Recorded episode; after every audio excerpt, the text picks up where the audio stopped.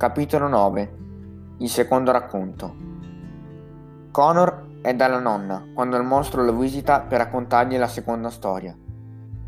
centocinquanta anni fa, questo posto si stava industrializzando e la natura stava scomparendo.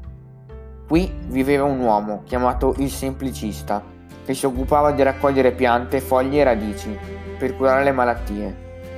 Ma la natura scarseggiava e questo aveva portato il Semplicista a diventare più avido e a rendere più costose le sue cure.